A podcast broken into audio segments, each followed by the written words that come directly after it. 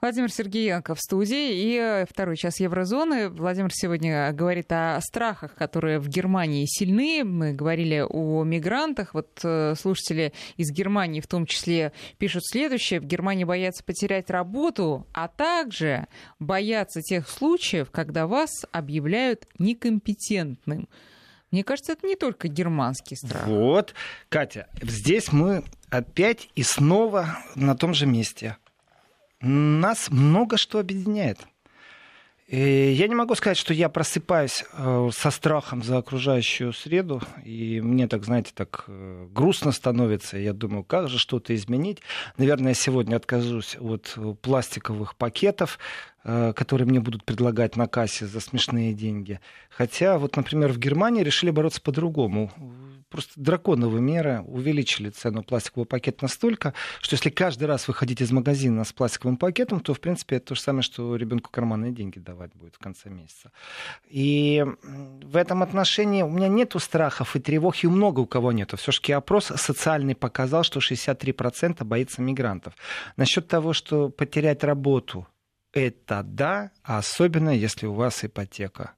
И тогда страх потерять работу превращается в то, что работодатель может использовать ваш страх. И на этом страхе начинает на вас, и это тоже изученная материя, навешивать дополнительные часы, которые не оплачиваются. Вначале вас попросят задержаться на 10 минут, потом просто не уходить домой, пока вы не доделаете, а потом выяснится, что вы и в выходные будете работать.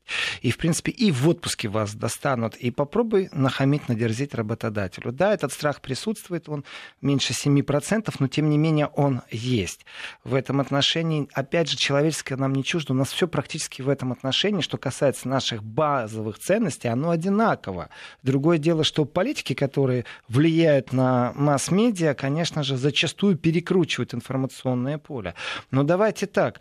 Э, я обязательно вернусь к теме, которую вы затронули по поводу итальянцев иммигрант, судно с мигрантов и судно, потому что это, ну, одна тема выплывает и переходит в другую тему. Но я вернусь к мигрантам, к этим страхам. Ну, давайте так, вот э, э, простая вещь когда начинается вдруг массовая паника в обществе, массовая паника, и вдруг все отказываются э, потреблять птицу, потому что существует птичий грипп.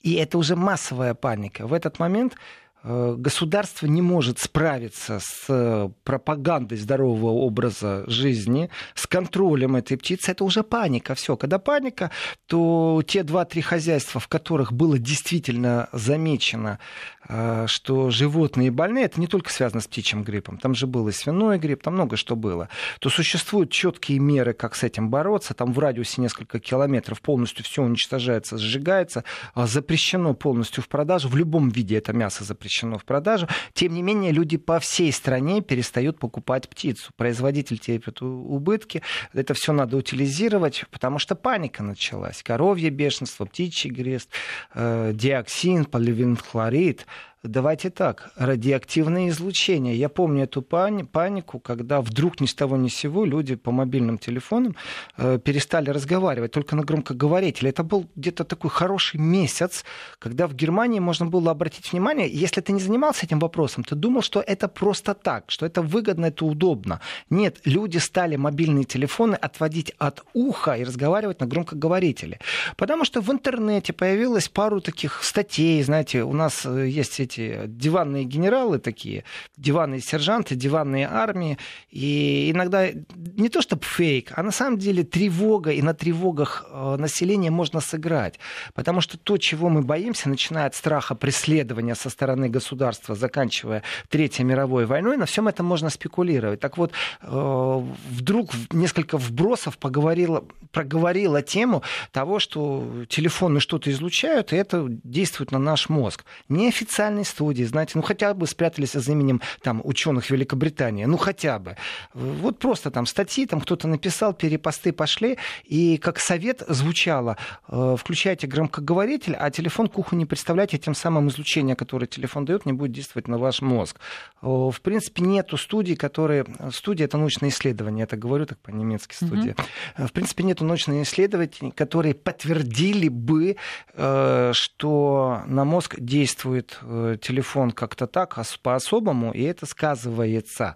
Но не забываем, что в прогрессивном обществе всегда найдутся люди, которые объединятся и пойдут судебным путем и вынесут это в правовую плоскость. Например, появление ретрансляторов на крыше э, дошло для мобильной связи, для сотовой связи, дошло до того, что э, люди прям, знаете, с пены у рта доказывали, что коровы рождаются с двумя головами.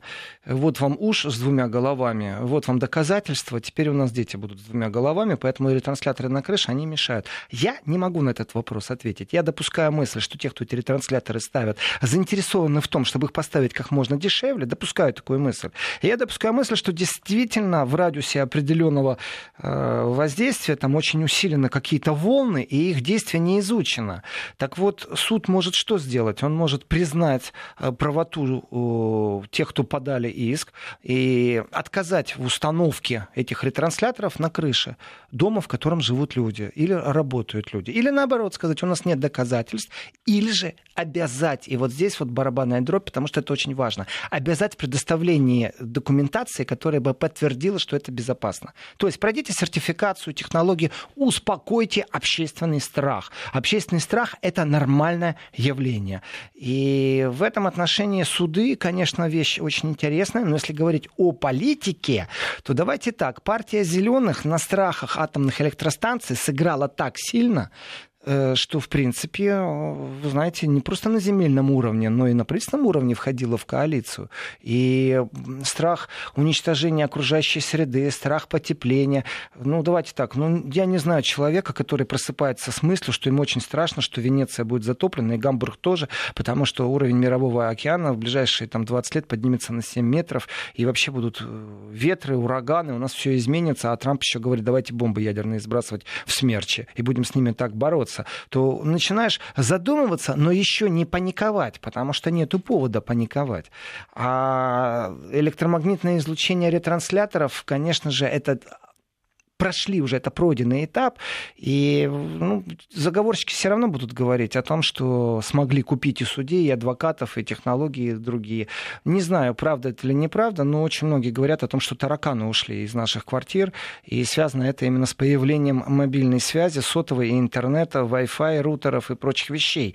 Но это надо у тараканов спросить, либо у ученых, как они реагируют, при том, что тараканы адаптируются, я думаю, если нужно будет, они вернутся. У них э, своя игра э, таракани. А вот что касается общественных страхов, то феномен э, Герман Ангст на самом деле это именно особое название для социальных общественных страхов. И это не у немцев вызывает общественную массовую панику, это вообще массовая паника, в том числе и понижение давления, которое вдруг можно регистрировать по вечерам. Э, или же Ну, вы нас сейчас запугаете совсем, Владимир. Ну, это явление действительно имеет э, научную уже терминологию и закреплено Герман Ангст как понятие э, массовой паники. Поэтому страшилки индивидуальные и коллективные — это то, с чем мы должны считаться, и действительно они существуют. И вот здесь вы мне дали, Катя, очень хороший пас э, по поводу мигрантов, потому что э, кроме того, что Трамп подыгрывает общественным страхом, вот э, страх потерять рабочее место, он непосредственно связан с Трампом и его с протекционизмом. Насколько политики сильно спекулируют вот насколько могут, настолько и спекулируют. Но что же касается э, мигрантов, то час от часу не легче. Один из сильных э, противодействующих лиц Меркель в ее мигрантской политике, выступающих э, за ужесточение правил приема мигрантов, э, это один из главных политических, скажем так, оплотов сегодняшней Меркель, не ее однопартийца, как раз э, партия другая, Христианский союз, из Баварии, это Хорст Зейхофер, он сегодня возглавляет МВД, у него было много и неоднократно конфликты, в том числе и с Меркель по беженцам, и вдруг он сказал, что 25% беженцев, которые окажутся в Италии после спасения на море, э, Германия готова принять, и это не будет чрезмерная нагрузка для немецкого государства. Здесь он, конечно, очень сильно удивил. Э, потому что консервативные взгляды, то, на чем играет альтернатива для Германии именно в политическом контексте, э, именно на этих страхах мигрантских, имеют они основания или не имеют основания, это другой длинный и очень тяжелый разговор. А вот Зейхофер в данном случае такую миграционную политику сам себе противопоставил. И здесь очень все печально и очень все грустно. Дело не в том, что он дал интервью Süddeutsche Zeitung в пятницу 13-го, mm. в котором сообщил, что 25% беж... беженцев из Италии после спасения на море будет принимать. Я понимаю, что это не нагрузка для Германии, но это определенная тенденция, опять же, э, и здесь отступление от принципов. С аналогичным заявлением, между прочим, Франция тоже выступает. То есть не то, что я заточен на немецкую повестку, аналогичное заявление э, из Франции тоже есть. И здесь вроде бы как все будут помогать Италии, а помогают Италии, вот здесь начинается уже глобальная игра.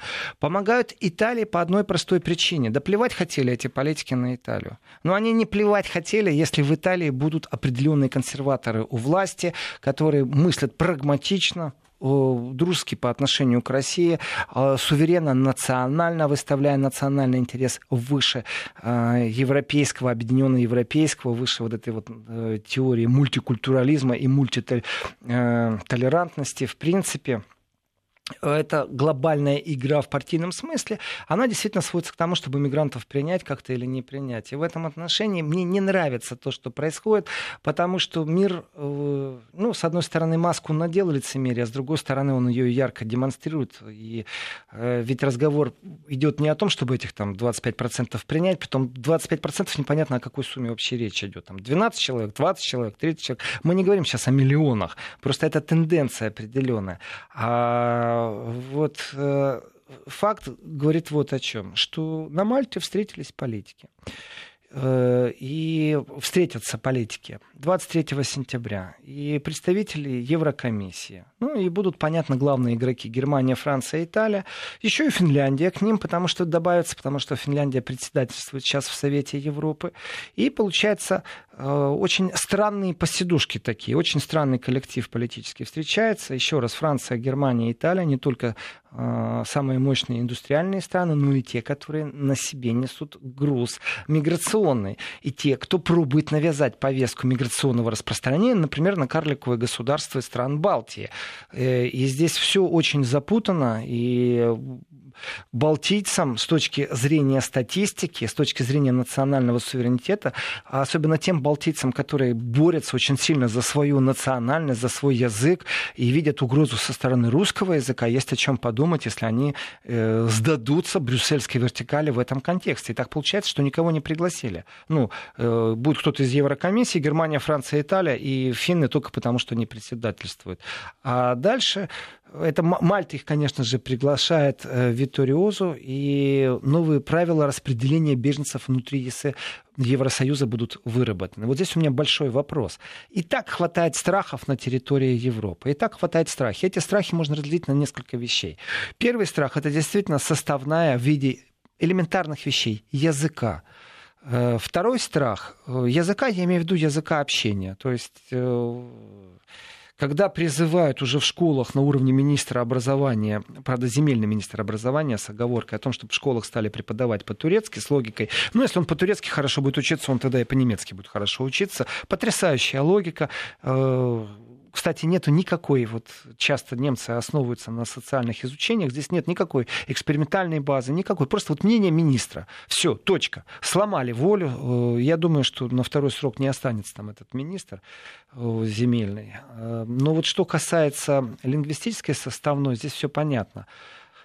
А что касается религиозной составной, здесь совсем все непонятно. Здесь тоже существуют определенные страхи. С одной стороны, проповеди по воскресеньям э, протестантские во многих церквях отменены, потому что прихожан просто нет.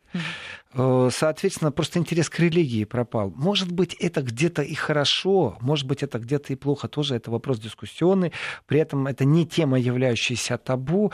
Э, когда катастрофы, когда что-то страшное происходит, люди чаще обращаются к религии. Когда сыто, э, счастливо, и все хорошо, тогда меньше обращаются к религии. И в этом отношении э, популяризация религии давным-давно в Европе находится на очень странном э, пути. В этом отношении разрыв изначальной идеологии заложен, опять же, в политике. Ну, то есть христианские партии, которые в устав прописали христианские догмы, вдруг от них отворачиваются, начинают голосовать там за однополые браки. Ну, много раз об этом говорил, и здесь нарушение традиции ярко выражено на лицо именно идет по партийной системе, по политической системе.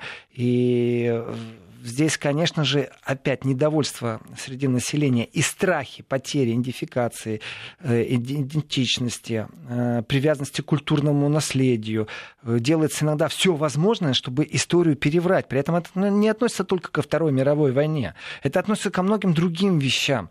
И в том числе навязывание вот этой вот мультитолерантности, которая происходит, это тоже вызывает определенные страхи в обществе.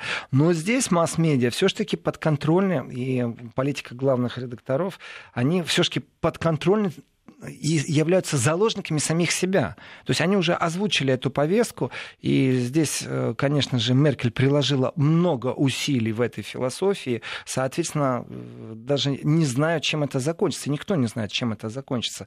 Э, никто не открывает объятия сегодня для мигрантов и понимает, что они будут существовать. Но, вы знаете, Мальта-то отказывала вот этим судам, которые спасали людей в Средиземном море. И в этом отношении вот простой вопрос, а что делать, как жить дальше? Ведь это проблема, с которой сталкиваешься. И общественный страх, социальный страх, перерастающий непосредственно в политическое противостояние, он заканчивается действительно тем, что садятся люди за стол и начинают, знаете, включать мозг. Мозговые центры, фабрики мышления, можно их тоже так назвать, тоже занимаются этим.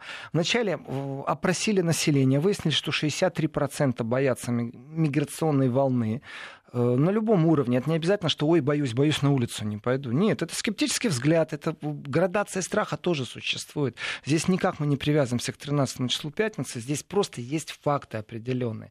И вот что с этим делать? Как этому противостоять, если кто-то навязывает э, идеи?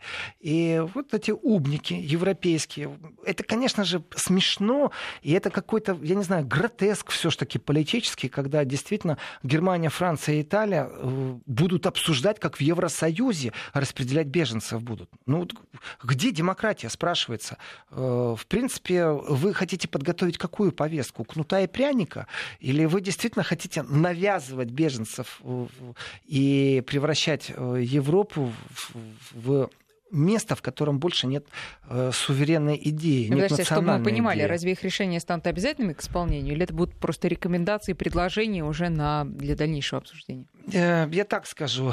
Э, с точки зрения параграфов и бюрократии, конечно же, это ничего не значит. Германия, Франция, Италия. Это больше показательно. Но я не помню вопросы, которые Германия и Франция не пробовали бы лоббировать, чтобы они не получили удачное завершение. То есть это между собойчик, политический, притом достаточно уровневый, и э, выработка, выработка каких-то идей, э, она потом будет лоббироваться совсем на другом уровне. Еще раз, это ведущие индустриальные страны Европы. Это ключевые игроки Европы. Если бы они говорили о себе хороших, как Франция, Германия и Италия перераспределяют беженцев, да вообще не вопрос. Сколько угодно разговаривать, это будет ваше внутреннее политическое э, противостояние. Каждый будет понимать, что у него в стране и как у него в стране.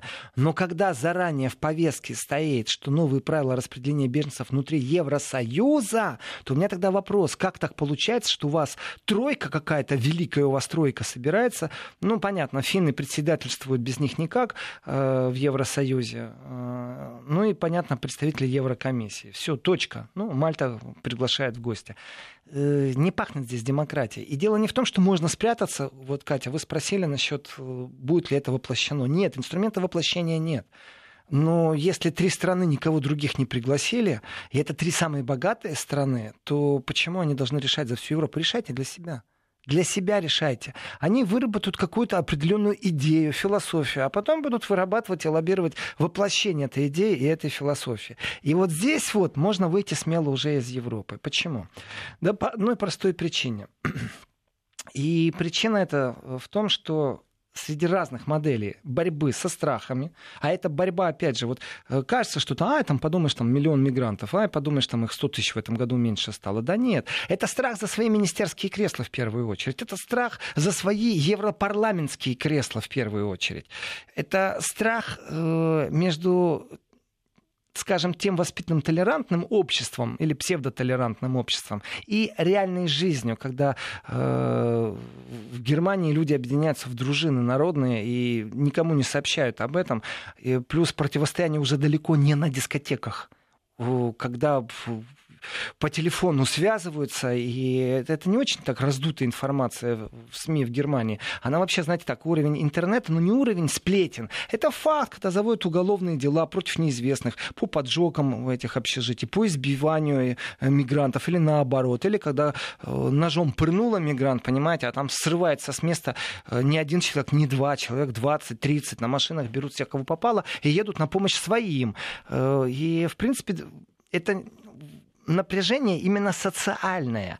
И вот это социальное напряжение, начиная от страхов на населении, манипуляция этими страхами, потом объективное или необъективное освещение в прессе, в СМИ, тоже очень важный момент и очень спорный, потому что э, партии, присутствующие в Бундестаге, друг другу еще какие претензии выставляют по поводу объективности СМИ. Если послушать оппозицию, так э, в Германии полностью отсутствует э, объективность, а существует только сплошная манипуляция общественным мнением и вранье со стороны правительства.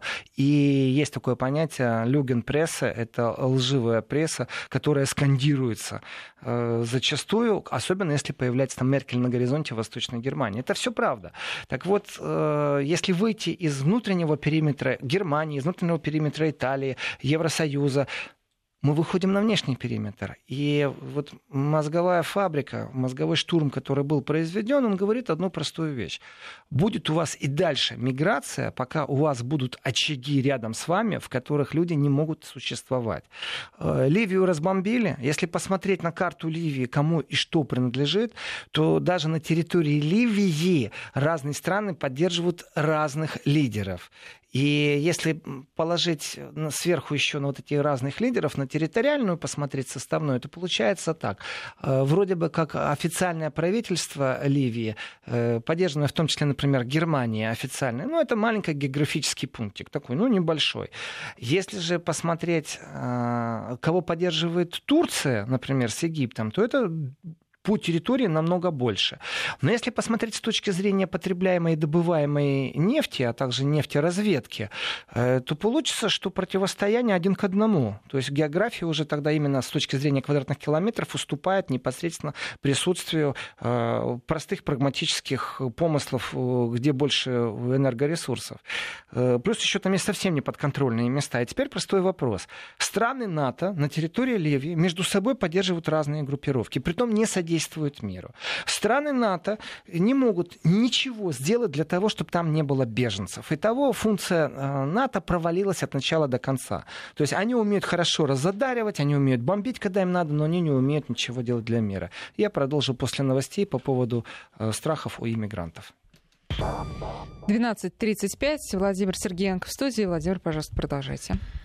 И в контексте страхов, с которых сегодня я начал программу, страхи же есть не только у европейцев. И страхи перед будущим, и страхи э, перед э, незащищенным будущим. Капитализм просто высасывает все ресурсы из незащищенных стран. Плевать они хотели на какую-то этику, коррупция, все, что хочешь, присутствует.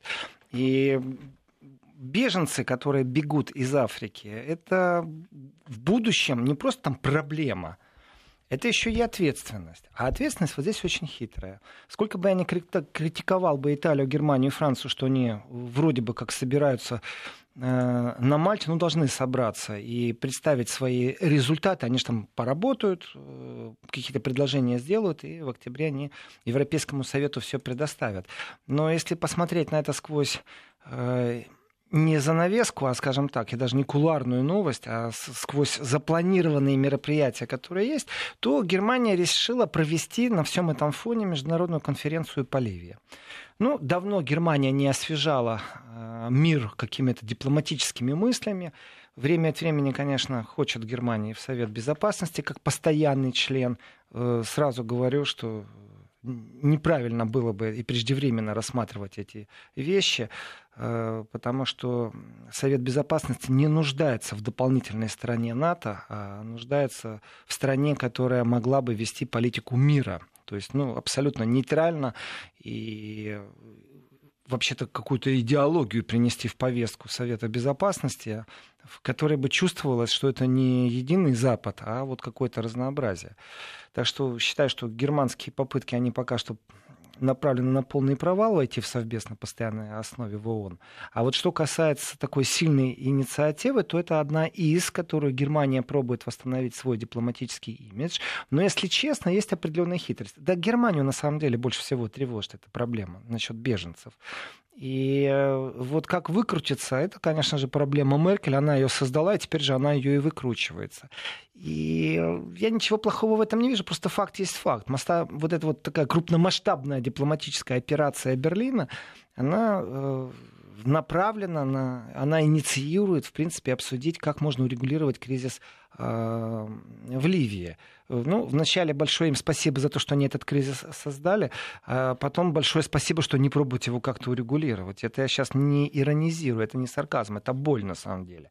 И конференция по Ливии, она, конечно же, уже запущена в контексте э, консультаций. Э, об этом сообщил никто иной, как посол в Ливии Оливер Овча по-другому не могу сказать, это посол Германии.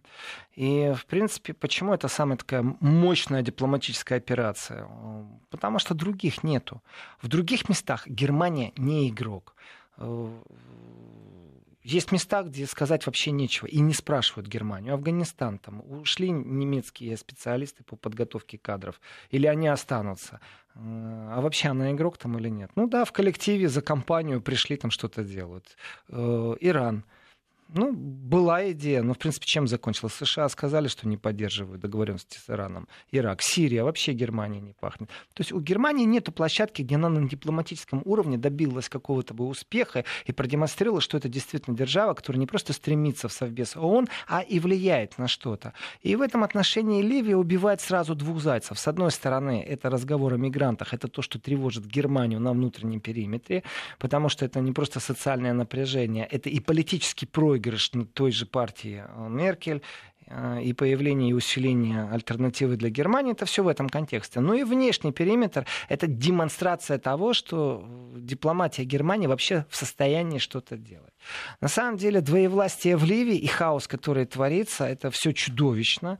И если посмотреть на ну вот на эти территории, как я уже говорил, что посмотрите географически, э, то НАТО поддерживает, ну, вроде как официальное э, правительство, плюс там Израиль, Саудовская Аравия, Иордания, ОАЭ, э, и все они против исламского государства, это тоже понятно.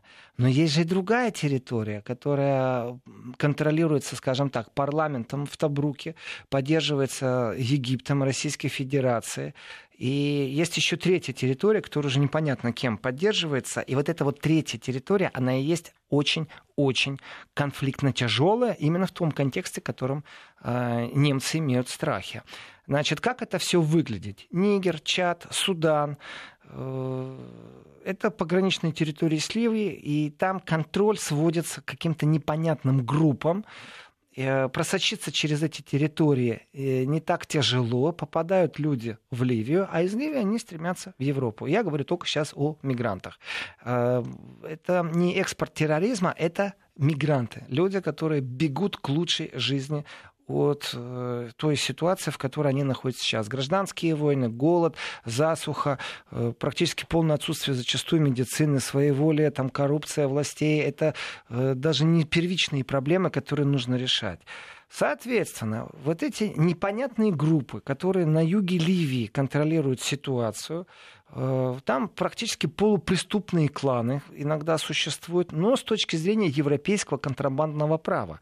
И контрабандой они занимаются не каких-то там особых товаров, знаете, не сигареты и не джинсы, как в старые времена. Они э, торгуют непосредственно людьми. И доставка до Европы это тоже план э, бизнеса, бизнес-план, который существует и который воплощается регулярно. В этом отношении Ливия просто бесконтрольна. Если можно договориться с Марокко, если можно договориться с Египтом, с Ливией сегодня договориться никак. И идея, которую Германия пробует шаг по шагам воплотить в жизнь, ничего общего с гуманизмом не имеет. Вообще, вот здесь вот абсолютно, я сказал, это лицемерие слово, вот я его повторяю, это абсолютное политическое лицемерие, мерзкое, противное, потому что все прекрасно все понимают. Люди, которые попадают в лагеря э, для беженцев на территории, на территории Германии, существование в этих лагерях, это абсолютно гуманное существование, цивилизация и прочее.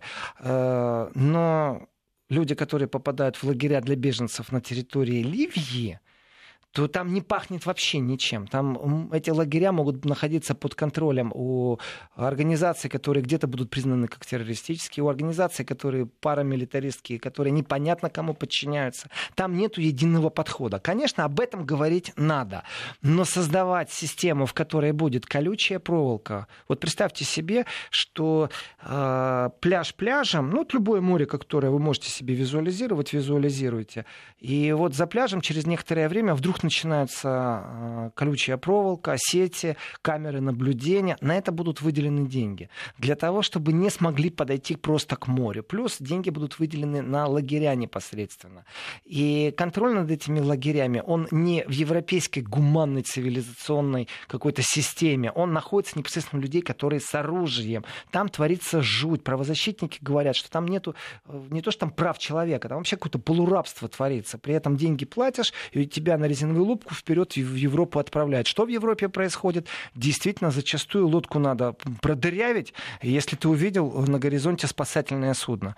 А, и добраться до Европы, все, деньги, которые ты заплатил, э, ты получил билет в одну сторону. И на этом вот все это нелегальное, э, контрабандное, бандитское, оно заканчивается сопровождение, и дальше ты по законам Европы существуешь. Так вот, что Европа хочет хочет сделать. С одной стороны, начинает распределять этих беженцев по всему континенту, э, с другой стороны, сделать так, чтобы их просто не было. Вот сделать так, чтобы их просто не было. Вы задумайтесь, есть ли у вас шанс официально написать э, заявление в посольство Франции, Германии, Италии, чтобы вам разрешили приехать туда, потому что вам нравится, потому что вам хочется, потому что вы решили, что там тепло, сухо, сыто, потому что там социальные пособия и пенсии на таком уровне, что это здорово и приятно.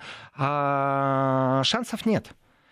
А теперь представьте другую ситуацию, что вот вы смогли добраться до страны и э, подали официальное заявление на то, чтобы вам предоставили статус беженца. И дальше начинается у вас ваши университеты, выживание, искусство выживания. Это абсолютно подпольный мир, переезд из одной страны в другую, услуги адвокатов, мошенников, плутов, все что угодно происходит. Главное не вернуться назад, главное молчать, откуда вы приехали. И правовой базы как таковой, которая бы всю Европу объединила, ее нет. И в ближайшее время она вряд ли появится. Есть только вот попытки трех лидеров Европейского Союза придумать какой-то э, механизм. И вот потрясающая идея возникла. И Германия, когда говорит, мы собираем э, по Ливии э, конференцию, конечно, нужное дело. Я не могу это как-то оспорить. Но ведь нужно говорить, что за этой конференцией будут озвучены проблемы, и очень много вопросов будет сведено к тому, что сколько стоит километр колючей проволоки, видеокамеры, и э, сколько стоит э, например, тренера, которые будут воспитывать поколение охранников. Вот это горькая правда жизни. Это какой-то прямо э, триллер э, с непонятным концом. Сейчас короткая пауза. Вести ФМ. Ну а насколько все это, это кулуарно обсуждается? Или вот что-то... Это не кулуарно, нет. Нет, Катя. 12 э, сентября Меркель выступила в Бундестаге, и, вы знаете, такой линией э, очень четко прозвучало, что э, в Ливии ситуация может перерасти... Есть скажем, такие странные словечки, которые непонятно. Знаете, придумали гибридная война понятие. Так вот, Меркель сказала, что в опосредованную войну может перерасти, что практически начнется то же самое, что в Сирии. А, это не абсолютно не кулуарная вещь, и положение, конечно, еще сильнее усугублено тем, что эмбарго ООН не соблюдается на поставки оружия в Ливию э, окольными путями, и законы не действуют. Кроме того, прямо или косвенно задействованы международные игроки. Опять же, Египет, ОАЭ. Э, и тот, кто, это те, кто поддерживает генерала Хафтара.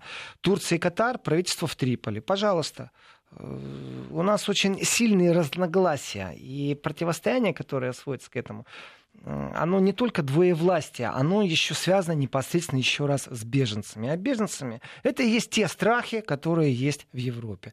Соответственно, а, для людей нормально если посмотреть на эту катастрофическую ситуацию с беженцами, э, если посмотреть на те цифры, которые, ну так, наполовину просто печатают э, информационные бюллетени, и там он пробовалось как-то примирить эти два лагеря и прекратить э, кровопролитие. Но на самом деле корень где заложен? Корень заложен в неправовых действиях, нарушающих международное право с момента, когда США решили, что они действительно на этой планете могут себе много что позволить. И вот тут вот логичное сообщение из Нижнего Новгорода. Германии нужно не защищаться от мигрантов, а восстанавливать те страны, откуда бегут люди. Это, это сложно с этим спорить, да, но вот если начать разбираться, Владимир, вот давайте так вот, что мешает действительно Германии, европейским странам, Америке, России сказать, ребят, хватит воевать, давайте мир будем выстраивать, давайте быстренько с террористами разберемся и начнем восстанавливать Ливию, Сирию и так далее. Кать, меня часто э, пробуют э, передвинуть как-то к ястребиному крылу, потому что я настаиваю на определенной форме, что политические сиюминутные интересы, если их забыть, то, в принципе, первый шаг будет это совместное принуждение к миру. Но согласитесь, э, принуждение к миру это жестко, но, в принципе, если это вести коалиционно, то это действительная мера и действующая мера. Э, ситуация, вот конфликт в Грузии, операция принуждения к миру. Посмотрите на Сирию. Если доверять заокеанским партнерам стратегическим, которые я не могу называть их партнерами, ну не могу, у меня язык не поворачивается их так называть, они далеко не партнеры. И в момент противостояния иногда можно говорить, знаете, гибридный враг. Вот это слово мне больше нравится. Это мое частное мнение личное, но совместные операции по принуждению мира, они были бы эффективны. К сожалению, договориться не можем, потому что геополитически смотрим по-разному на определенные вещи. И здесь игра на самом деле навязано сильными мира сего, и противостояние в этой игре зачастую не имеет отношения никакого ни к гуманизму, ни к спасению человеческих жизней. Вообще плевать хотели на национальные интересы. Нужна нефть? Разбомбим. Нужна нефть? Э, устроим революцию, при том ту, которая нам нужна. Это наша история человеческая. И в этом отношении э, взять на себя функцию примирителя в виде принуждения к миру, знаете, можно ну, допрыгаться и до Третьей мировой, тоже такое. Но если бы в далеком будущем будущем смогли действительно договориться, но не нужна структура НАТО.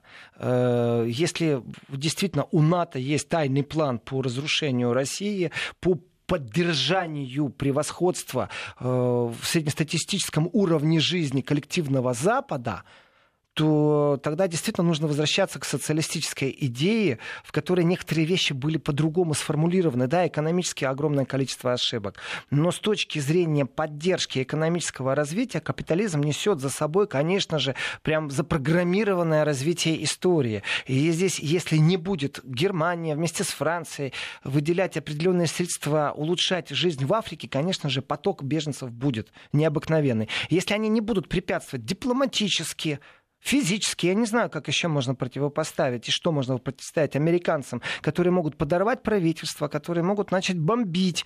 Э, и что вы можете им противопоставить? Но если бы это было возможно, тогда и этот хаос можно предотвратить. Тогда можно действительно экономически направлять определенные ресурсы, э, какой-то спецрежим в пошлинах вводить, чтобы экономику определенных стран поднимать. Ну как вы можете говорить об экономике, когда вы ее разбомбили, а потом сделали так, что есть два правительства? Поэтому э, в ближайшем будущем я не вижу удачи даже и у немецкого правительства в Ливийской конференции. Владимир сегодня э, в субботу уже начал говорить о политике, но продолжит завтра в 11 часов дня. Владимир Сергеенко. Ждем. До встречи.